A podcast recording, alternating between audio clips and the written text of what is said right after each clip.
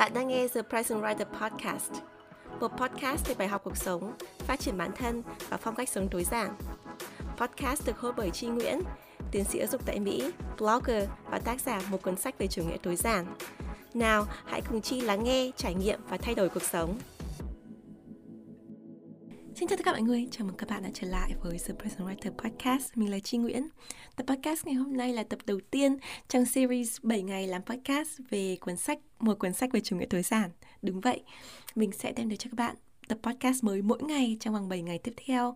Và mỗi một ngày thì tập podcast sẽ rất là ngắn khoảng 10-15 phút. Nhưng mình sẽ xoay quanh một phần nội dung mình sẽ đọc lại cho các bạn nội dung của um, cuốn sách của mình. Và mình sẽ nói thêm với các bạn cái suy nghĩ của mình đằng sau cái trang viết đó và tại sao mình muốn truyền tải cái nội dung đó cho các bạn. Lý do tại sao mình quyết định làm cái series 7 ngày làm podcast về một cuốn sách về chủ nghĩa tối giản bởi vì là mình muốn các bạn có một cái nhìn chân thực về cuốn sách. Ví dụ như là nếu mà bạn chưa từng đọc cuốn sách bao giờ thì các bạn hãy xem cái series này là cái phần preview đọc trước cái nội dung cuốn sách thì nếu mà các bạn cảm thấy là cái nội dung nó phù hợp với các bạn thì các bạn có thể mua sách và đọc toàn bộ nội dung của cuốn sách. Hoặc là nếu mà các bạn mà đã mua sách rồi và đã đọc sách rồi à, độc giả của The Person Writer rồi thì các bạn sẽ có thêm một cái nhìn sâu sắc hơn vào đằng sau từng trang viết, tại sao mình lại viết cái nội dung đó, nó có ý nghĩa gì với mình ở cái thời điểm mình viết. Và hiện nay sau một thời gian rất là dài mình đã tái bản một vài lần rồi thì cái ý nghĩa của trang viết này nó có thay đổi như thế nào cho thời kỳ hiện tại hay không? Mình hy vọng các bạn sẽ ủng hộ series này và chúng ta sẽ gặp nhau hàng ngày. Nhưng mà trong tập đầu tiên của series thì mình sẽ đọc một cái đoạn đầu tiên à, của một cuốn sách về chủ nghĩa tối giản có tên là một câu chuyện về chủ nghĩa tối giản. Đây là câu chuyện đằng sau cái lý do tại sao mà mình bắt đầu cái cuộc hành trình đến với chủ nghĩa tối giản và nó nói lên cho mình cái vấn đề lớn nhất của mình khi đó đấy là mình quá là ám ảnh với đồ đạc và mình quá lệ thuộc vào đồ đạc. Và câu chuyện này nó làm cho mình nhận ra rằng là mình đã từng bị ám ảnh nhiều về đồ đạc như thế nào, mình đã từng bị ảnh hưởng cái tâm lý của mình bị đồ đạc như thế nào, mình từng nghĩ đồ đạc nó có ý nghĩa thế nào đối với cuộc sống của mình. Thì các bạn hãy cùng nghe tập podcast ngày hôm nay nhé.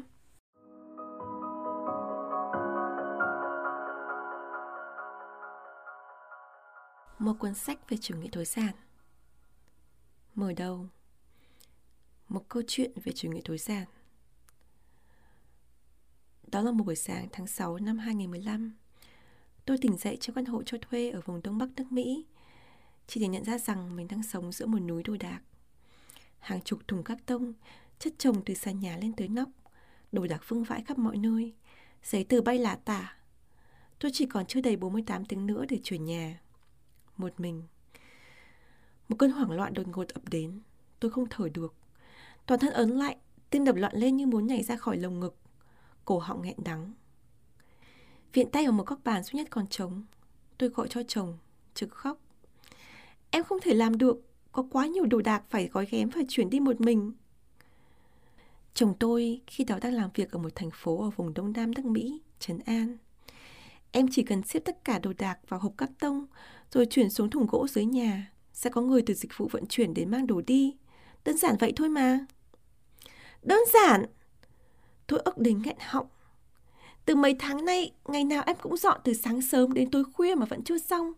Có tới hàng trăm ngàn món đồ phải qua tay, cái gì cũng cần phải sắp xếp.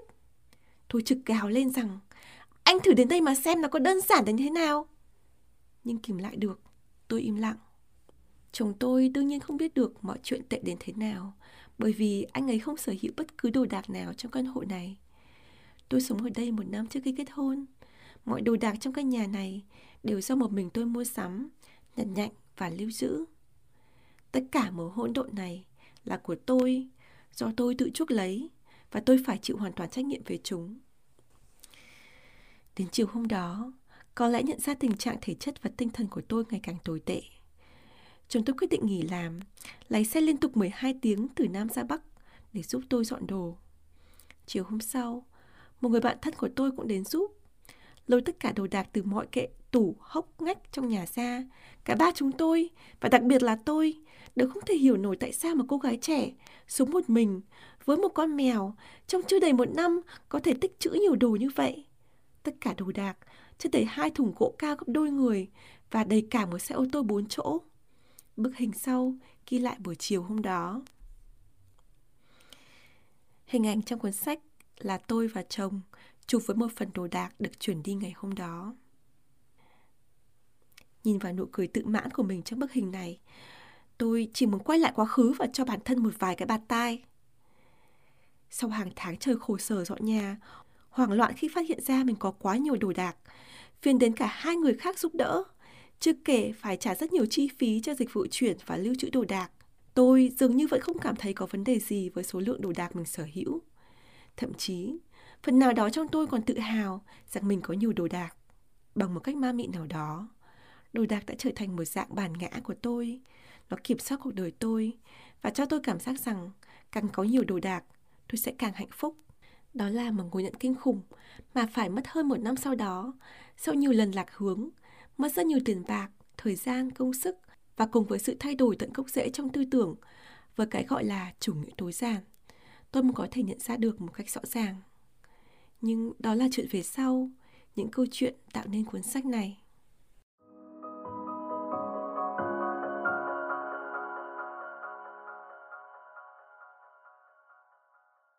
Các bạn vừa nghe xong một câu chuyện về chủ nghĩa tối giản, được trích từ chương mở đầu của cuốn sách Một cuốn sách về chủ nghĩa tối giản tái bản năm 2022.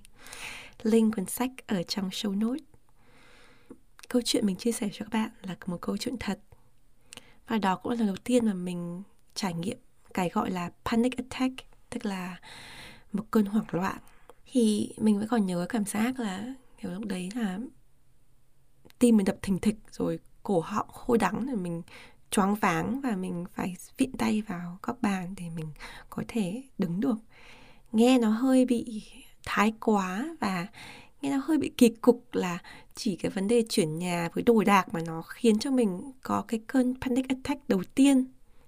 Một phần nào đó trong bản thân mình ấy, thì mình cảm thấy khá là ngại khi mình chia sẻ cái câu chuyện này vì mình cảm thấy là có thể có nhiều người nói rằng là có thế mà cũng panic attack rồi là có thế mà cũng hoảng loạn. Nhưng mà đấy là sự thật. Và sự thật đúng hơn nữa là có rất nhiều người cũng gặp phải tình trạng như vậy có rất nhiều người cũng trải qua những cái vấn đề tương tự như mình và cái điều mình cảm thấy rằng là nó khó khăn để mà chấp nhận ấy là kể cả sau cái cơn hoảng loạn như vậy, kể cả sau khi mà chồng mình phải lái xe 12 tiếng liên tục nguy hiểm như vậy để đến giúp mình chuyển nhà sau rất nhiều tiền bạc chi trả mà đồ là gì đâu một cái món đồ ngày xưa mình là sinh viên mình đâu có kiếm được nhiều tiền cái món đồ tạm bợ nó nó rẻ rúng lắm các bạn ạ. Nên mình cứ giữ vào và mình cảm thấy hạnh phúc mình cảm thấy tươi cười mình khoe cái bức ảnh mà mình chụp với chồng mình đằng sau là một núi đồ đạc lên trên mạng để mình cảm thấy là hi hi ha ha. Mình có rất nhiều đồ đạc mình cảm thấy xấu hổ với điều này như mình đã nói là trong bài viết là mình chỉ muốn quay lại cho mình một cái bạt tai tại sao? Bởi vì là mình nghĩ rằng ở thời điểm đấy mình cho rằng là có nhiều đồ đạc đồng nghĩa với việc là mình thể hiện là mình có nhiều hạnh phúc có nhiều tiền à, có địa vị trong xã hội. Mình không hiểu tại sao có cái suy nghĩ đấy nhưng mà nó ăn sâu bàn dễ và nó khiến cho mình cảm thấy là mình vui khi mình có nhiều đồ đạc. Thế sau này cái quá trình, cái hành trình mà mình đến với chủ nghĩa tối giản nó giúp cho mình nhận ra rằng là mình không cần có quá nhiều đồ đạc và mình vẫn có thể hạnh phúc. Mình không cần phải có tới vài cái chăn thì mình mới ấm, mình chỉ cần có một cái chăn thật sự ấm để mình có thể cảm thấy thoải mái. Đấy là chủ nghĩa tối giản. Không có nghĩa rằng là mình có nhiều đồ đạc và mình show trên mạng thì nghĩa là mình hạnh phúc, mình có nhiều thứ, mình có nhiều tiền, mình hơn mọi người. Nó hoàn toàn không phải khi mình có ít đồ mình cảm thấy thoải mái trong không gian của mình mình cảm thấy thoáng đãng mình không cảm thấy có panic attack mình cảm thấy là cái tâm lý của mình bình ổn. Đấy là chủ nghĩa tối giản. Cái vấn đề mà mình bị gắn với cái đồ đạc ấy, nó phức tạp hơn khá là nhiều. Thứ nhất là khi chúng ta trưởng thành ấy, thì chúng ta có rất nhiều cái suy nghĩ rằng là mình phải có nhiều hơn lúc nào phải có nhiều nhiều hơn thì mình mới cảm thấy thoải mái mình cảm thấy an tâm. Đây cái thứ nhất. Cái thứ hai là mình cho cái đồ đạc ấy, nó có giá trị về giai tầng. Ờ, ví dụ như là trong tiếng Anh nó có cái cụm là status simple wealth, tức là một cái đồ đạc gì đấy, ví dụ như một cái xe BMW chẳng hạn, thì nó có nghĩa rằng là bạn có cái xe đấy thì có nghĩa là bạn giàu hay là bạn có xe Vespa chẳng hạn thì có nghĩa là bạn giàu. Bạn có cái nhà này chứng tỏ là bạn giàu.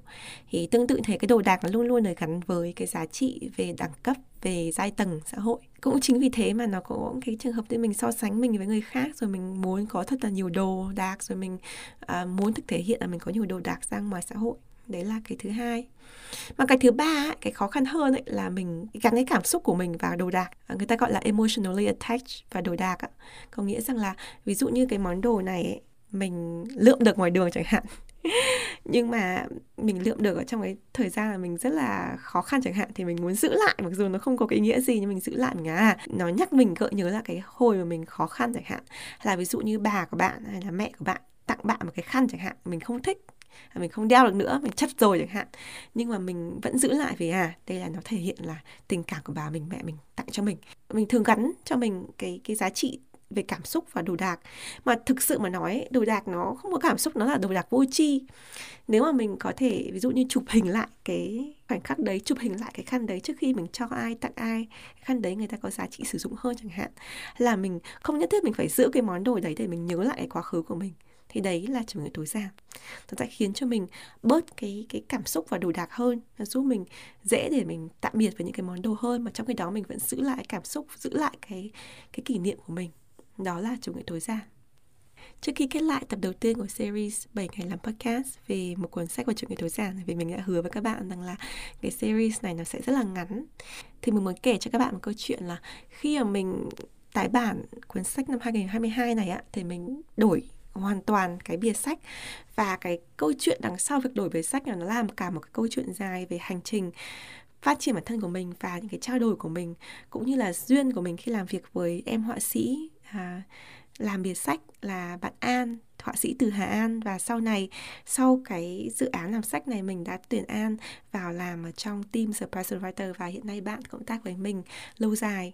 Thì uh, mình sẽ kể câu chuyện này sau nhưng mà cái quá trình mình làm tái bản sách như vậy ấy, thì có rất nhiều bạn nghĩ rằng à chị Chi ơi chị để lại cái bìa cũ chứ em rất là thích cái bìa cũ. Rồi các bạn có rất nhiều cái cái cái suy nghĩ là bạn ấy muốn có bìa cũ và khi mà mình nói rằng là mình sẽ thay bìa thì các bạn cảm thấy rất là thất vọng à thì có rất nhiều lý do mình phải thay bìa. Thứ nhất là về bản quyền, bởi vì là cái bìa cũ là mình cộng tác với họa sĩ khác. Và vì mình làm phiên bản thứ hai, cho nên là mình cần phải làm một cái bìa khác mà mình có cái quyền về bản quyền tốt hơn. Mà cái thứ hai nữa là cái bìa cũ là do chính mình tự phát họa ra từ những vai đoạn ban đầu á. Thì khi đấy mình vẫn còn non nớt, mình còn ngây thơ, mình xuất bản cái cuốn sách này từ năm 2018 tức là rất là lâu rồi. Thì bây giờ mình cảm thấy là cái cuốn sách này nó phải trưởng thành của người mình, nó phải thể hiện cái sự thay đổi của bản thân mình qua thời gian. Và thứ ba nữa là mình muốn sự thay đổi, mình muốn các bạn nhận một cuốn sách tái bản nó phải khác đi những cái cuốn sách mà trước đây mà bạn nhận được. Thì đấy là cái lý do mà mình thay đổi bìa sách. Nhưng mà cái điều mình nhận ra rằng là mình không bị ám ảnh bởi cái thành công trước của mình không bị ám ảnh bởi cái giá trị về um, đẳng cấp hay là cái giá trị về tình cảm của cái biên sách đối với mình. Khi mình nhận ra là mình muốn thay đổi mình sẽ thay đổi. Và mình không hề ngại thay đổi mình không hề ngại bỏ cái cũ và mình đổi cái mới. Thì mình thấy rằng là mình có được điều này cũng là nhờ vào tư duy tối giản mình sẵn sàng bỏ đi những cái mà có thể mọi người thích và cả tâm huyết của mình. Nhưng mình biết rằng là khi mình thay đổi mình làm được tốt hơn thì mình sẽ thay đổi. Và mình chỉ làm được cái điều này khi là mình có cái tư duy tối giản. Trước đây thì có thể rất là khó cho mình. Đấy, thì mình muốn chia sẻ câu chuyện này với các bạn bởi vì là mình nghĩ rằng là nó sẽ cho các bạn có cái nhìn sâu sắc hơn vào một cuốn sách về chủ nghĩa tối giản. Và à, mình sẽ trở lại trong ngày mai với một tập podcast mới với một góc nhìn khác về cuốn sách. Xin chào tất cả mọi người và hẹn gặp lại trong tập podcast tiếp theo. Bye! Thank you.